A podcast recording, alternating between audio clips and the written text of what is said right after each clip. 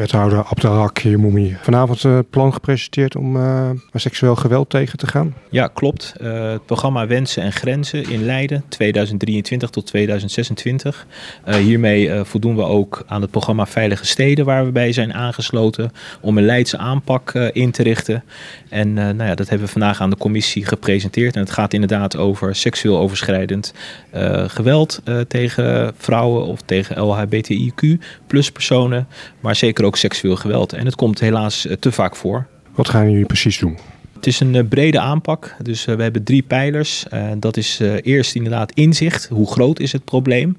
Nou, de cijfers vanuit Rutgers, het landelijke organisatie, die laten al zien dat het cijfer groot is. Maar wat zijn de cijfers in Leiden? Hoe komt het voor hier in Leiden? daarna is er ook een bewustwordingscampagne. Uh, dus uh, wat gaan we doen om het te laten zien en dat mensen dus ook weten van als het overkomt, waar kan je melden, uh, welke organisaties kunnen je helpen. Ja, en, en ten, ten derde, een hele belangrijke is preventie. Hoe kunnen we dit gaan voorkomen? En dat betekent zo vroeg mogelijk beginnen, dus ook weer aansluiten op de hele veel informatie die we krijgen vanuit andere organisaties.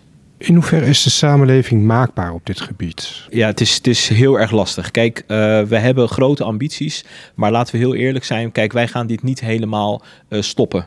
Uh, helaas komt het voor. En onderzoeken laten ook zien dat het niet altijd een onbekende is. Het kunnen ook bekende zijn. Het kan gebeuren op de studentenvereniging, op de sportvereniging, binnen familiaire omstandigheden, gewoon op straat. Dus het is gewoon echt een veelkoppig monster. maar ik ben blij dat wij hier in Leiden in ieder geval echt erkennen dat het er is en dat we hier een aanpak eh, voor hebben samen met de vele organisaties eh, in de stad. Heb je al enig zicht op wat voor concrete acties je in 2024 gaat doen? Uh, jazeker. We gaan sowieso de Ben je oké campagne gaan we opzetten. enerzijds op straat, anderzijds ook in de horeca. Vanuit de gemeenteraad, die heeft vorig jaar een voorstel aangenomen met extra geld. Dat we dus ook een extra campagne ook gericht op in de horeca gaan, gaan opzetten. Dus dat gaan we ook doen. Verder zijn er bewustwordingscampagnes. en gaan we ook inderdaad in gesprek ook met andere organisaties. Om hen inderdaad ook te helpen om dit thema bespreekbaar te maken. dat kan in het onderwijs zijn, bij sportverenigingen. Dus we gaan het echt heel breed aanpakken. Zijn er volgens jou nog een, op een aantal vlakken taboes wat betreft dit onderwerp? Nou ja, kijk, wat je ziet, en dat zie je terug in, in de cijfers, het gebeurt uh, procentueel vaker bij, bij, bij, bij vrouwen, bij jonge vrouwen.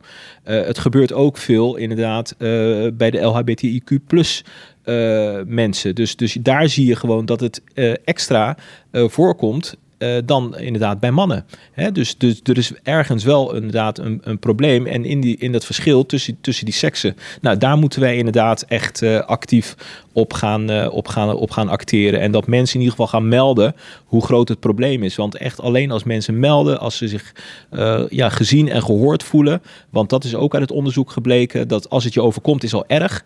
Maar als je het meldt en je ziet dat er niks mee gedaan is, dan voelen mensen zich nog erger behandeld.